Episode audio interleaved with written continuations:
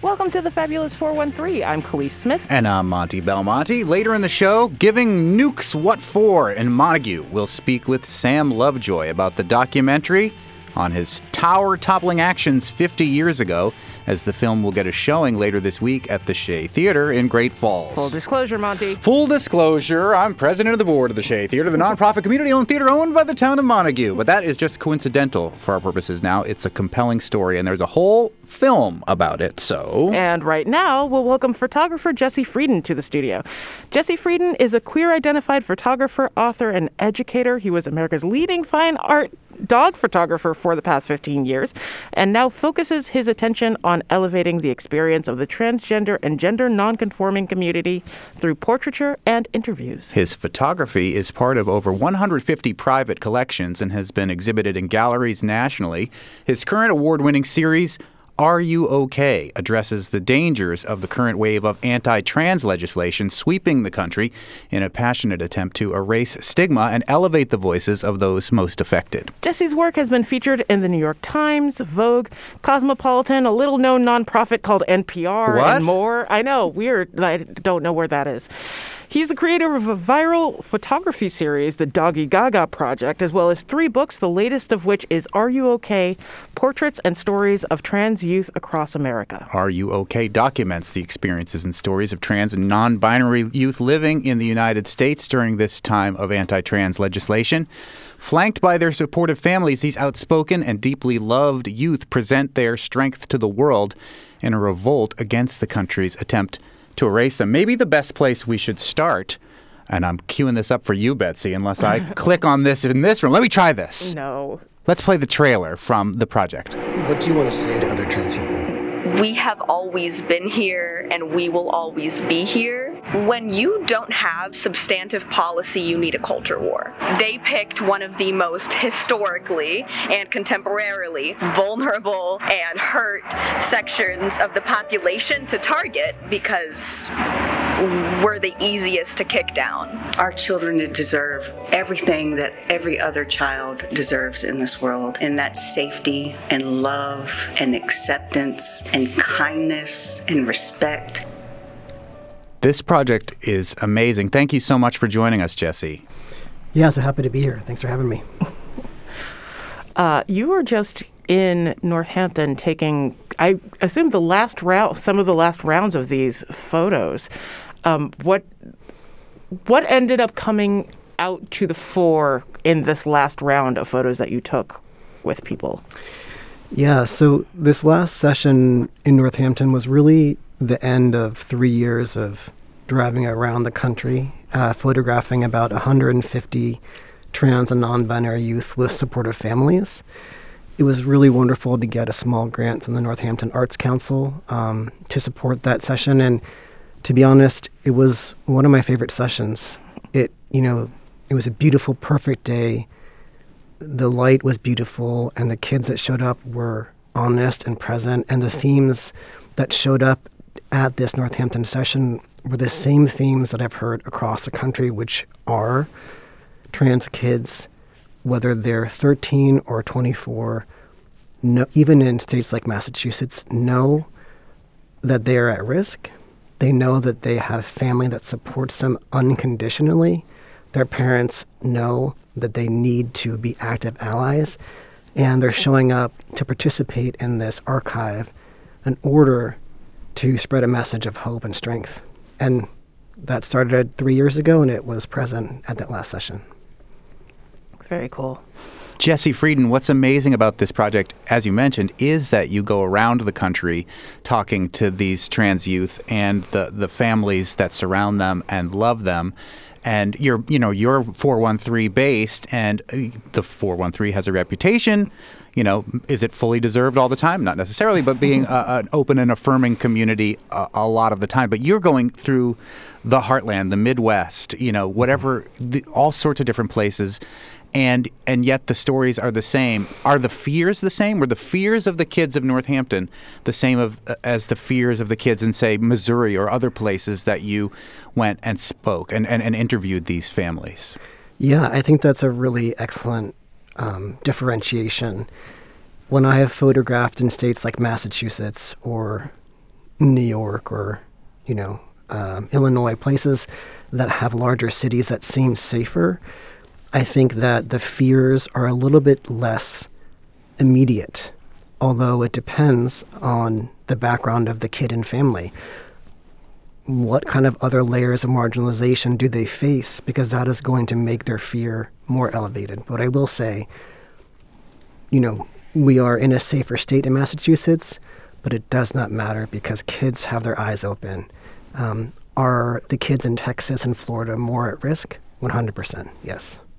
But I think that's one of the beautiful things about this project in general. Like, there's a good cross section of people, not just across the gender spectrum, but across ethnic spectrum as well. So, one of the things that this gets to look at is the intersectionality of those identities and how it affects them and their like where they are in the world not just as transgender people but like as black people as like API people did you see those fears how did you see those fears overlapping in your sessions?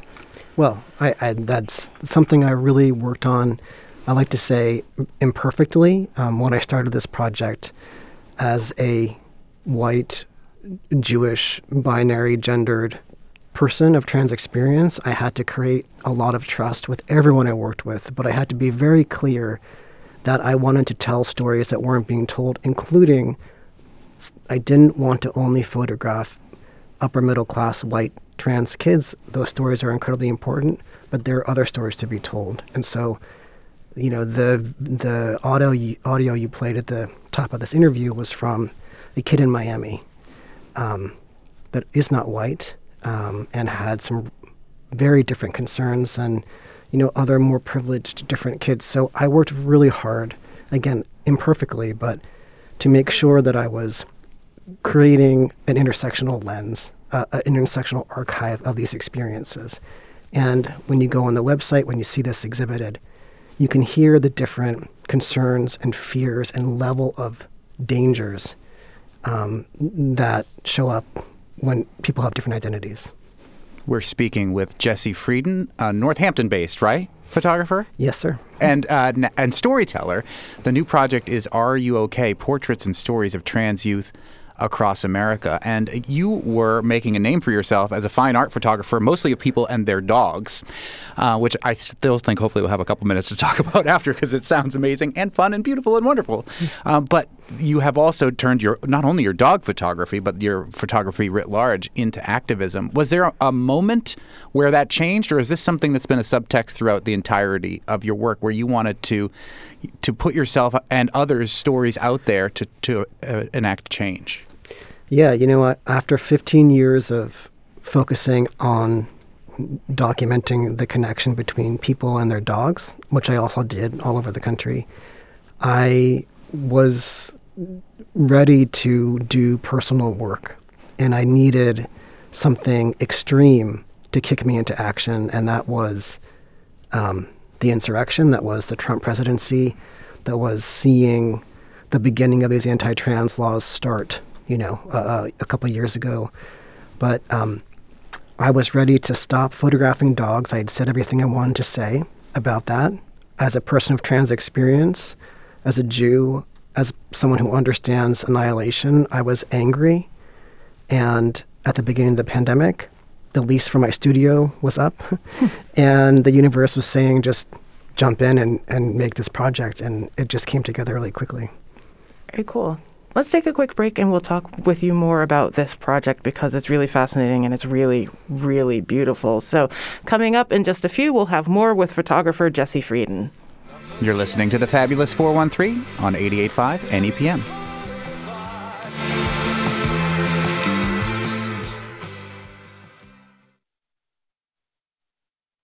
The Fabulous 413 podcast is funded by Northeast Solar, offering solar options, energy security, and solutions for the local community.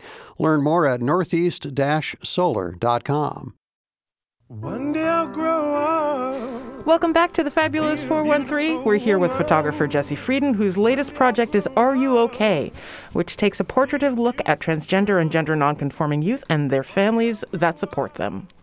It's a Northampton based photography project as well as across the country. Let's hear another clip from the interview portion of this project, which I think is a very important aspect of the storytelling. We'll hear from Jesse, who's 17, along with his mom.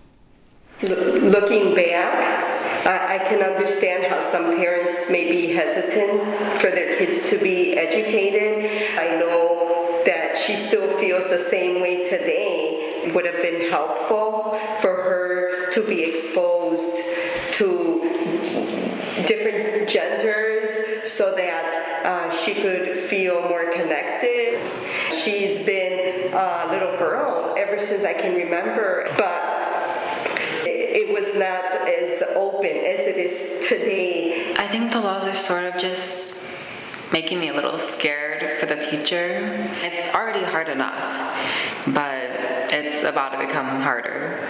I want uh, parents to be more informed one way or the other so they can make decisions to help their children. That's what I've seen. Like, she's so happy. But this is the best life that we can give her. It's really powerful to see these uh, portraits of these trans youth and the families that surround them as opposed to just trans youth telling their own stories. I think it's important to show that network. You are a photographer, Jesse. What made you decide you wanted to put the audio and uh, some and sometimes video visual version of this uh, as part of the project? Yeah, you know, I actually, when I first started this project, I did not think that I was going to use the audio.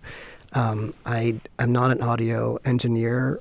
Uh, I I did a, a scrappy job with the audio, but I wanted to just simply record the interviews, which I've done for the two other books that I have made, and then transcribe them and ma- turn them into stories. But I realized that hearing the kids and parents' voices is such a powerful tool in creating a three dimensional portrait of this community under attack. Hearing their young voices, hearing the passion and concern in their parents' voices, um, and, and pairing those two things, I think creates a really um, multi-dimensional interactive exhibit, website, you know, et cetera, experience.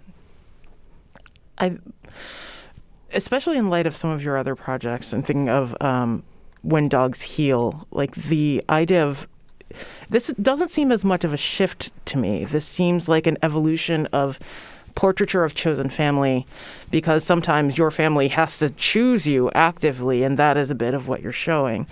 And I think in no larger point does that come across than in the portrait of Noel, who's not in the picture. Um, can we talk about that one specifically? Because I thought that picture in particular was extremely telling and important. Yeah, yeah that's the portrait of the empty chair. Uh, when I share that in speaking engagements and exhibits, that's what really stops the room. Um, I've actually just uh, printed that. It will be part of this upcoming exhibit um, that opens March 1st at the Vermont Center of Photography in Brattleboro. That I, I knew that at some point in this three year project that I would have an empty chair. There were there was at least one, maybe two kids who had signed up for sessions and before they got to meet me they took their lives. This is what is at stake right now that people don't understand. Thankfully, you know that that family, that daughter, um, she was committed to uh, the psychiatric ward for suicidal ideation right before a session, and she had spoken to her mom, and her mom asked her if she still wanted to show up, and she was like, "Yes, this is so important to show up and show people what happens when when you don't support your kid. What is at risk?" And uh, uh, you know, it's a very difficult image, and it's really important. I think a, a powerful tool to show people that trans lives are at risk in We're- an extreme way. We're speaking with the Northampton based photographer Jesse Freidin, whose new project. It's got audio, it's got video, it's a book. It's called Are You OK? Portraits and Stories of trans youth across America. You also focus on trans youth of different ages, and I think there's been a lot of chatter in the public discourse about um, how young is too young to be talking to your kids about these sort of issues, how young is too young to be talking to a kid who identifies as trans about what that might mean for them specifically. And I think your project does a great job of, of highlighting kids of all ages. I want to play another clip now from the project uh, with eight year old Ella uh, and their mom. So when I was younger and I first um trans, um my grandma didn't comprehend it the way that it was meant. I would do my nails and she would say, boys don't do their nails. She just had to learn. And so mommy and daddy, what do you remember what mommy and daddy did? We sit down and we had a big long talk with her and just explained everything and and told her that she, you know she doesn't get to say things like that to you because you're a child. We just need to be supportive of you and you know and see where things where where your life leads you because we only get one life. And by golly, we're going to be happy no matter what.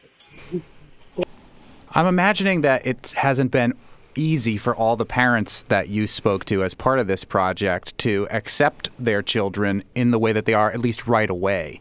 I'm also imagining that people have read this book or seen this project that um, may be in that similar situation themselves. What is the feedback you hear, Jesse, when when they're hearing other people's stories of acceptance in uh, in an attempt to understand their own children better?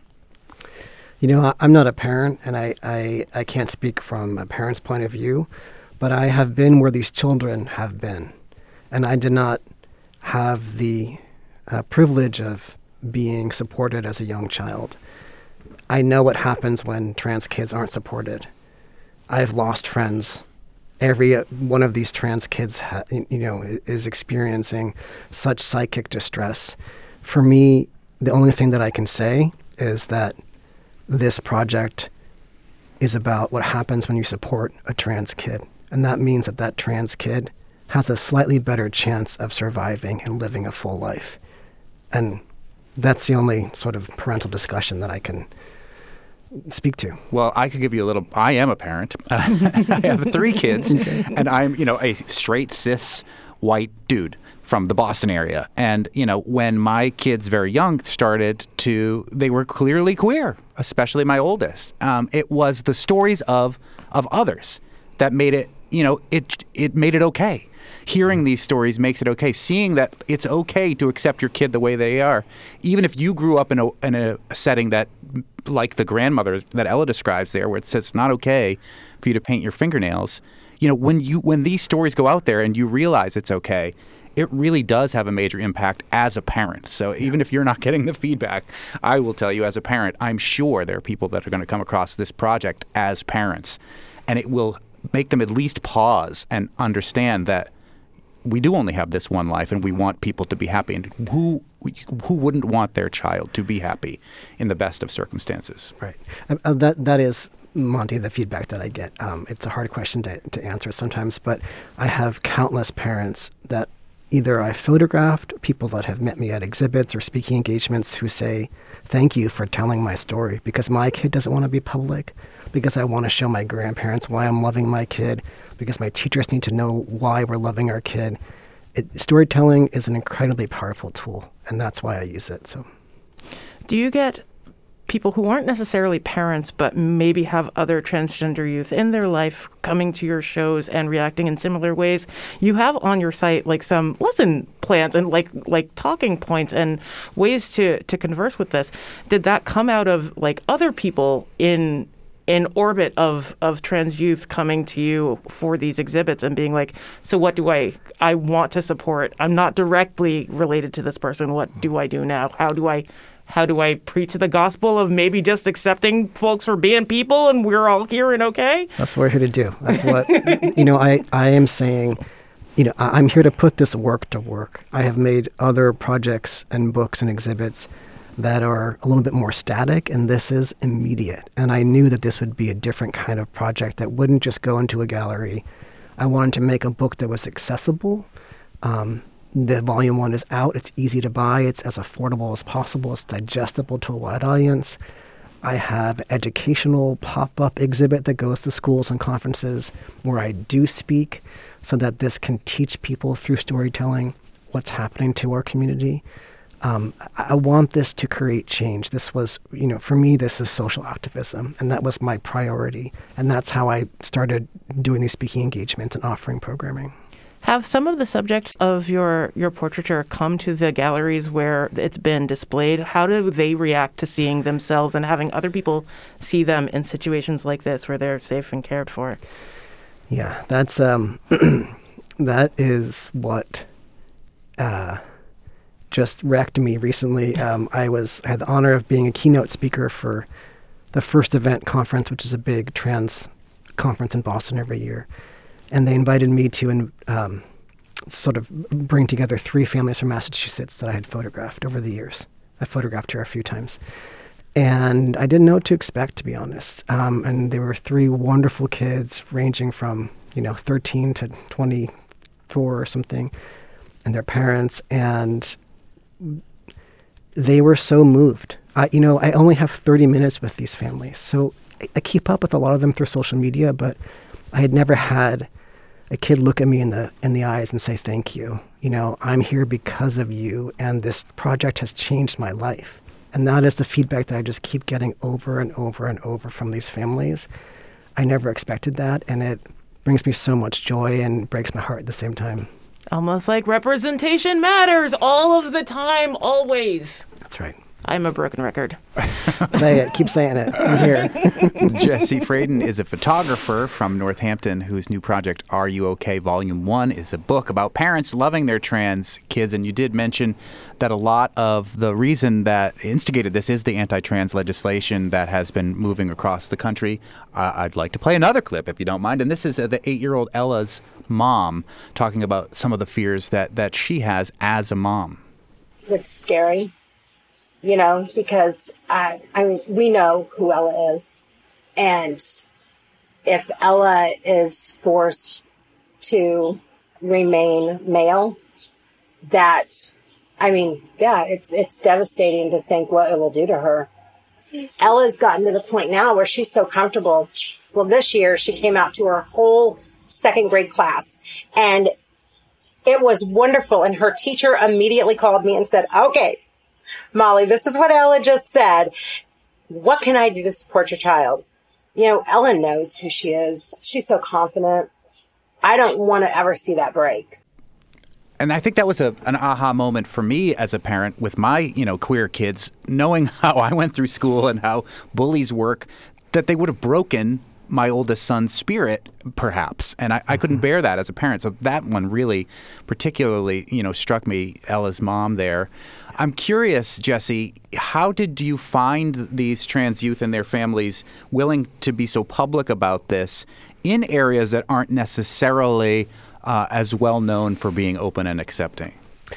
Yeah, there was. Um, I, I will say that 90% of the work was me at my computer um, doing a lot of outreach. There's an incredible amount of trust building that I bring to any portraiture that I do, but certainly this project. So it, it required you know, I did multiple rounds of, of road trips throughout the country, and I would research, okay, you know, uh, where in Tennessee is there an affirming LGBTQ youth group? Is there a PFLAG? Is there a queer center? Where in Florida? Where in Wisconsin? And I would just do an incredible amount of research. I would cold call groups. I would send emails. I would have many, many conversations and Zoom calls with group coordinators and parents so that they could trust me and I would ask them, you know, once they trusted me, to share my information. Um, and families just started signing up, and there was multiple emails that would go between me and the families about the pros and cons of getting involved in a public project, how the work was going to be used, who I was, why I was doing the work, so that by the time the kids showed up, they knew exactly what they were doing. They knew that they were here to create social change, and they were excited and ready and very aware and educated. And um, I hope that comes through. I think that it does. Sure does. In similar fashion, how do you choose? You have a lot of portraits in this series.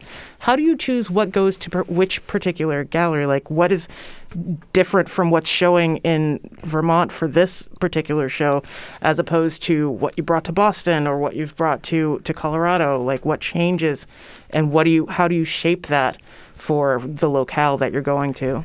Yeah, it's a great question. You know, curating a group of Im- images is really one of my favorite parts of being a photographer because it's there's so many there's immense an immense amount of creative choices that go into projects like this when there's such a large body of work.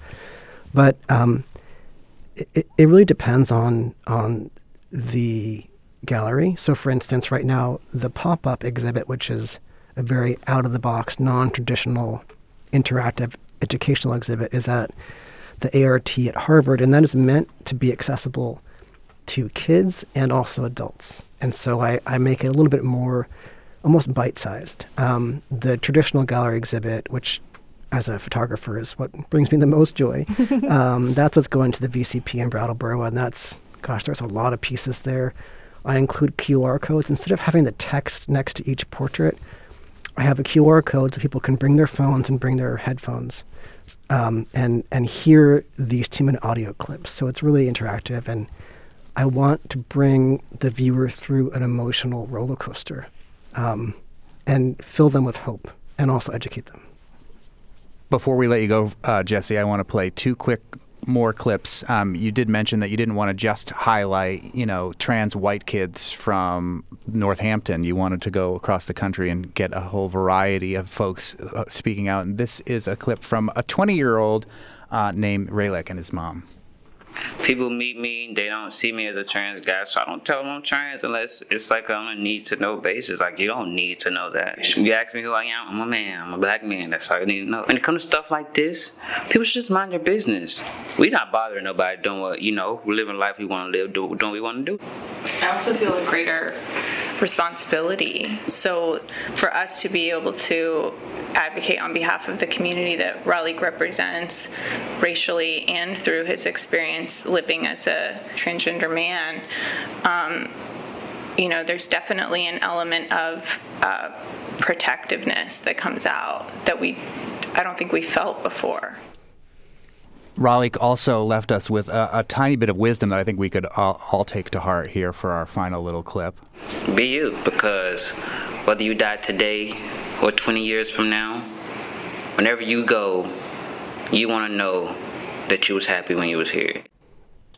And that's really the takeaway from this whole project, in my opinion. It's it's beautiful portraits and stories of trans youth across America with Northampton based photographer and documentarian, whether you want to admit it or not. I think you must be now with all the audio and video and putting that out there. I mean, all of your all of your projects are, are documentary in nature. So This one is a little more like ex has a little extra life because of all the things happening now and because they're so young they have so much life ahead of them mm-hmm. when does that brattleboro exhibit open it opens uh, March 1st is the opening event. It's a first Friday event, and there will be an artist talk on the 28th. Okay, technically outside the 413's purview, but we'll allow it because you are from Northampton. This is a, a, wonderful and important project, and you can check out all of uh, the, where, where to get the book and to support the project and see the photographs and hear the interviews by going to ruokportraits.com. Jesse Freidin from Northampton, thank you so much for joining us. Yeah, it's an honor. Thank you so much. it's our honor. Yes, for sure. Up next, the 50th anniversary of One Town. One man's effort to curtail nuclear power plants in Franklin County. We'll check in with Sam Lovejoy and hear about the showing of the documentary Lovejoy's Nuclear War, which is based on that feat of man and gravity. You're listening to the Fabulous 413 on 88.5 NEPM.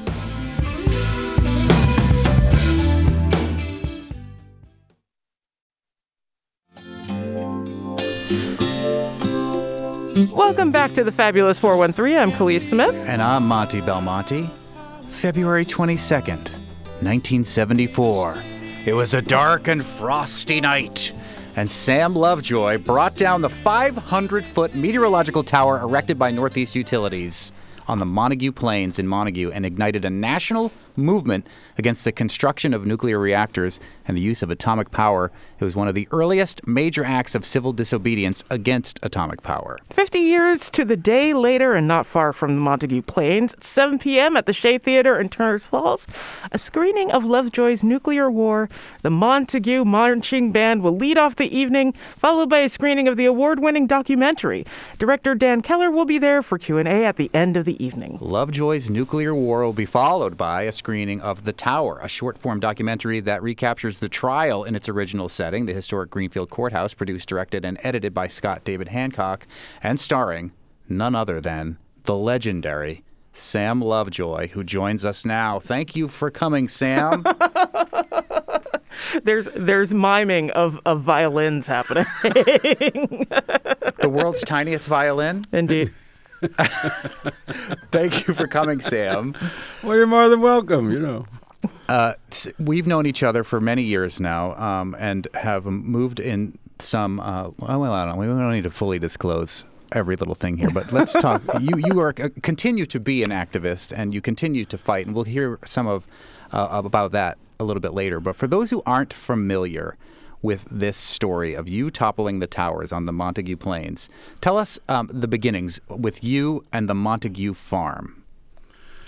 Well, I moved to a commune on Chestnut Hill in Montague in 1969, and uh, it was the old Liberation News Service commune, very political, uh, very active.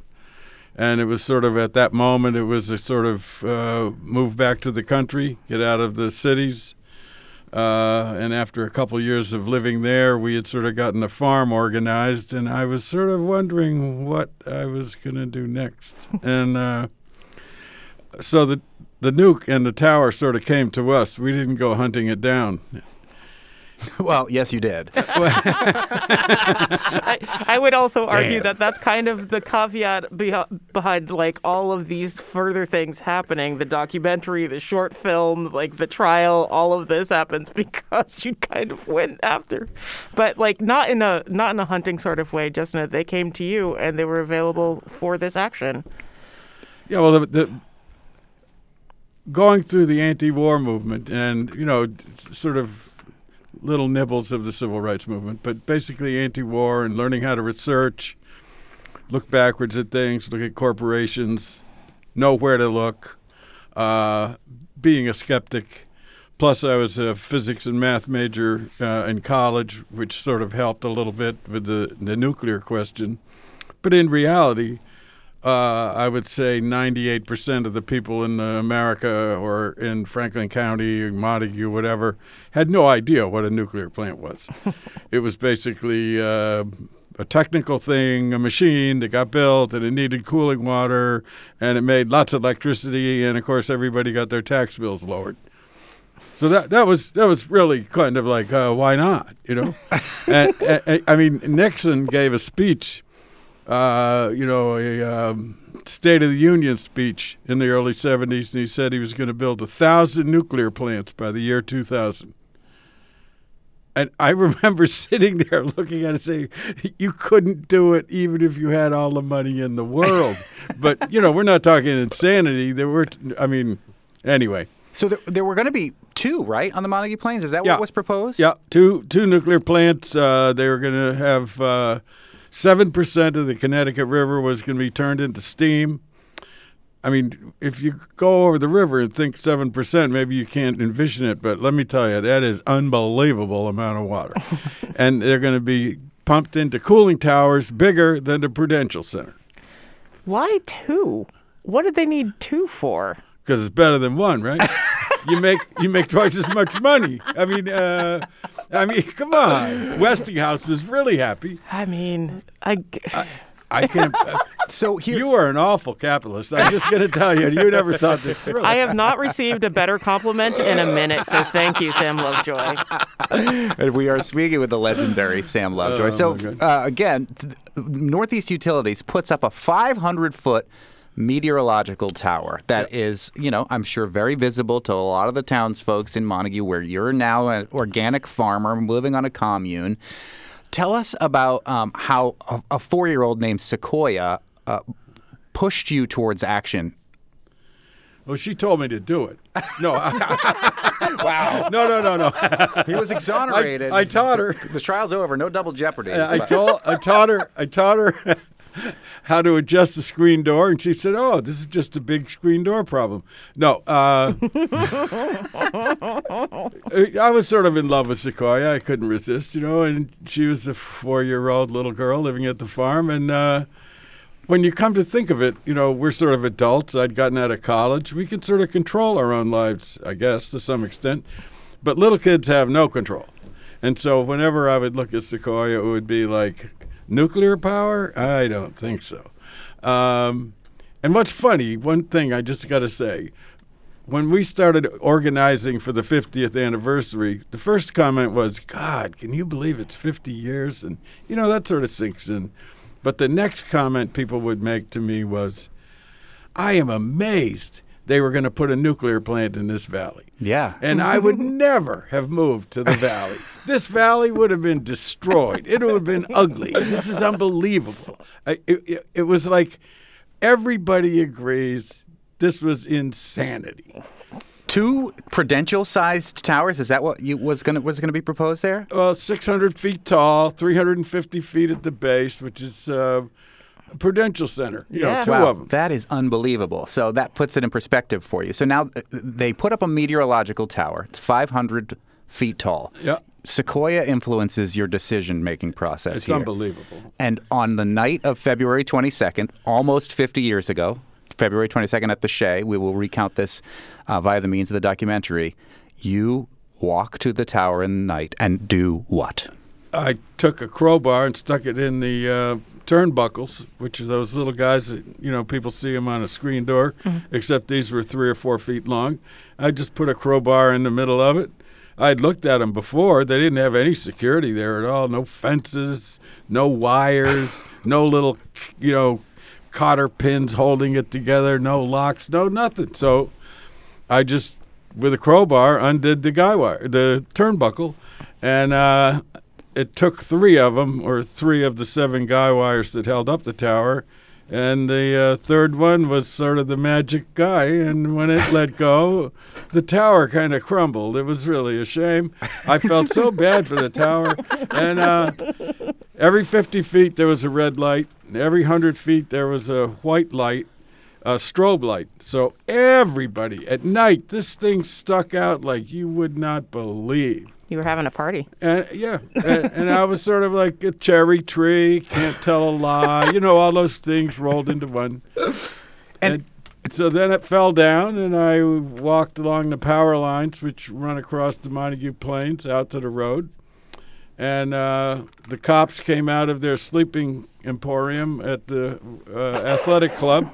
Uh, uh, they they literally uh, they pulled up next to me and said, "Hi, uh, what's your name?" I said, "Sam Lovejoy." I said, "Where are you going?" I said, "The police station." He said, "Oh, well, we're going down there. Just jump in the back." There was no question, no nothing, right? So they drive me to the police station, and for people who have never been in a cruiser, you can't get out of the back seat because there's no handles. Right.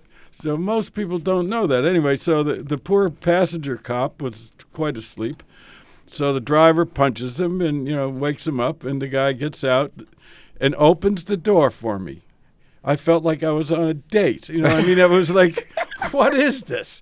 You know, and he lets me out, and then I go in the police station, and um, the desk sergeant was sitting there, and he looked at me and said, Sam, what's up? And I said, well, I was just out for a walk, and I didn't see the tower. That was my euphemism. I didn't say the lights were out. I said, I just didn't see the tower. So he says, "Oh dear," he says, "I'm gonna have to call the, you know, the cruiser." And hey, I got to report the lights are out on the cru, you know, on the tower. No, no, we were just there. So I said, "No, I don't think so." Giving him the no-no, and he said, "Well, why don't you go check?" And uh, they radioed in and said there was a terrible tangle of metal up there, and uh, it's no good. So then I handed the desk sergeant a four-page written statement taking full responsibility for wiping out the tower, and uh, he sat there. He sort of knew me, and he read a sentence, and then he'd look at me, and then he'd read another sentence, and he'd look at me, and after a couple pages of this, he said, "You know." I think I'm going to have to arrest you. That's a good place for us to take a quick break because what happens at the trial is equally as uh, wacky, wild, zany. Uh, It's even star-studded, as well as a, a No Nukes concert that Sam Lovejoy is involved with at Madison Square Garden that happens just a few years later. We're speaking with Sam Lovejoy, who is the featured participant in Lovejoy's Nuclear War, a documentary that will screen on the 50th anniversary of Sam toppling the towers this Thursday evening at the Shea Theater in Great Falls. I mean, it is one of the most intrinsically Western mass stories Oh, ever. You're listening to the Fabulous 413 on 88.5 NEPM.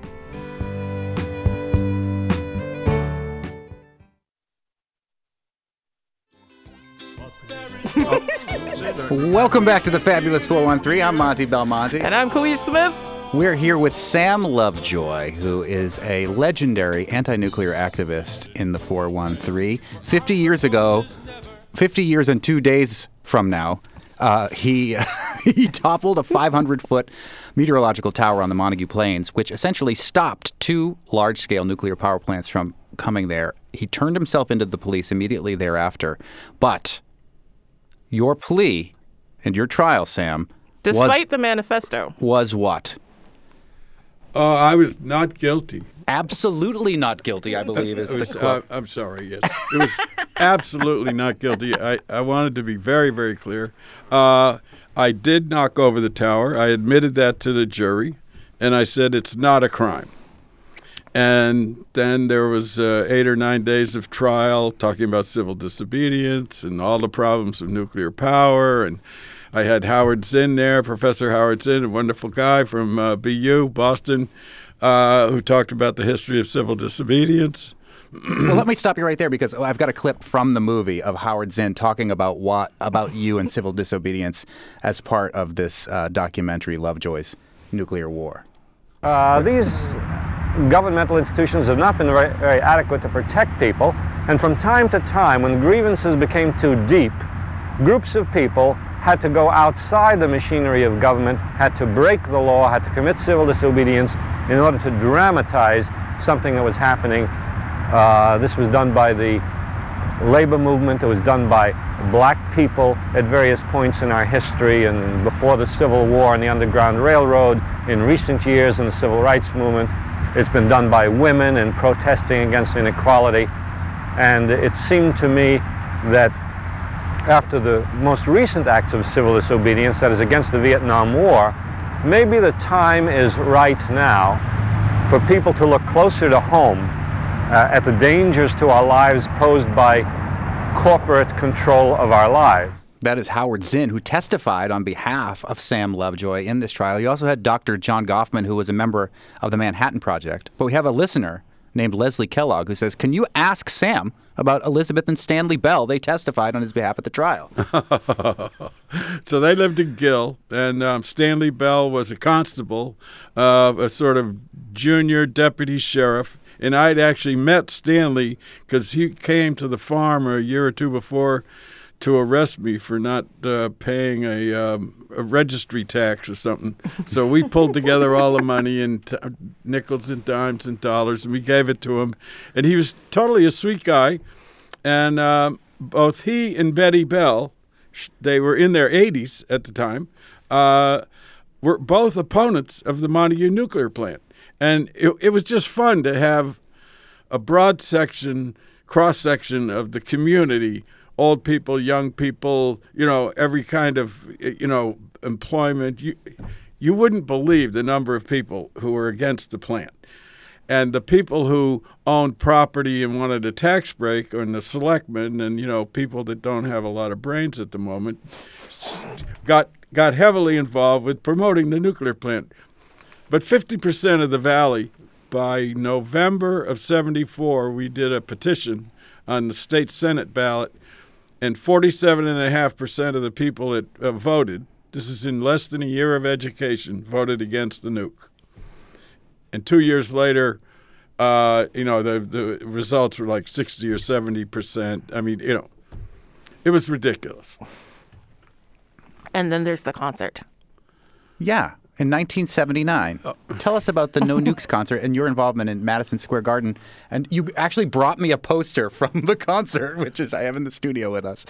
Uh, tell us about this concert and, and that that continuing education about nuclear power. Well, uh, for people that were in, you know, familiar with you know movement projects in general, the anti-war movement tried to raise money through uh, concerts, among other things, and uh, I just had this idea that I should try to see if it was possible to put together uh, a concert, and I met a guy named Tom Campbell who did uh, concert production in California, and he was friends of Jackson Browne and Bonnie Raitt. And uh, sort of working with Tom, I ended up meeting uh, Jackson and uh, Bonnie and Tom, uh, John Hall from Orleans, and uh, you know the Doobie Brothers were uh, environmentally conscious, etc. And it just grew from one concert in Madison Square Garden to two to four and then to five. and we persuaded uh, Bruce Springsteen to do the first uh, uh, sort of benefit concert that involved with an issue. And, you know, I had to meet with his producer and explain to him why we were anti nuke. And after a while and a few shots of gin, we had a wonderful, he, he agreed to sign up, and we had an incredible lineup. And uh, we gave away uh, well over a million dollars. I learned a lot about uh, how crazy that life is. Yeah. and then we did the record and we did a movie. And I learned how that game got played because the concert was in September of 79. The film was finished in July of 1980. And the, the magic, uh, mindless President uh, Ronald Reagan came to power, and he was Hollywood incarnate. And so Warner Brothers, who was supposed to distribute the film with a lot of energy, basically decided that they, you know, things had changed, and so they did not promote the film. Well, luckily we have the internet now, and it's very widely available, as is the album. And all the people that you mentioned, Bonnie Raitt and Bruce Springsteen and the Doobie Brothers, all uh, Jackson Browne, all appear on this album and in this this is not the documentary you're going to see on Thursday night at the Shea, although maybe we should do another screening of that one on that anniversary. Lovejoy's Nuclear War is that movie. We have just a couple minutes left, Sam Lovejoy. Has your opinion on nuclear power changed at all? There is this kind of resurgent environmentalist quote unquote look at why, why we might want to turn to nuclear power in light of how much uh, greenhouse gas we have been emitting. Has your opinion on nuclear power changed in these 50 years? No, not in the least. So here's the deal these are people who believe in climate change as a problem, and I agree with them. Their solutions have to do with replacing uh, the power they think uh, is polluting to nuclear. Well, they just built a nuclear plant in Georgia it just started. It's the first plant in over 30 years to get built. It cost 20 billion dollars. The federal government put up 6 billion dollars to bail it out. They still don't have a way to uh, store uh, radioactive waste. These are the most ex- expensive, crazy ways to produce electricity the world's ever invented. And the people that are changing their tune, I just think that they're sort of mindlessly looking for a solution that doesn't really make a lot of sense. There's if they took 20 billion dollars in the south and put up solar panels, they wouldn't need the nuclear plant. So, you know, no, I haven't changed my mind. If they built the tower right now in Montague and said they were going to build a plant, uh, and the and the situation was the same. I knocked the tower over again. Sam Lovejoy.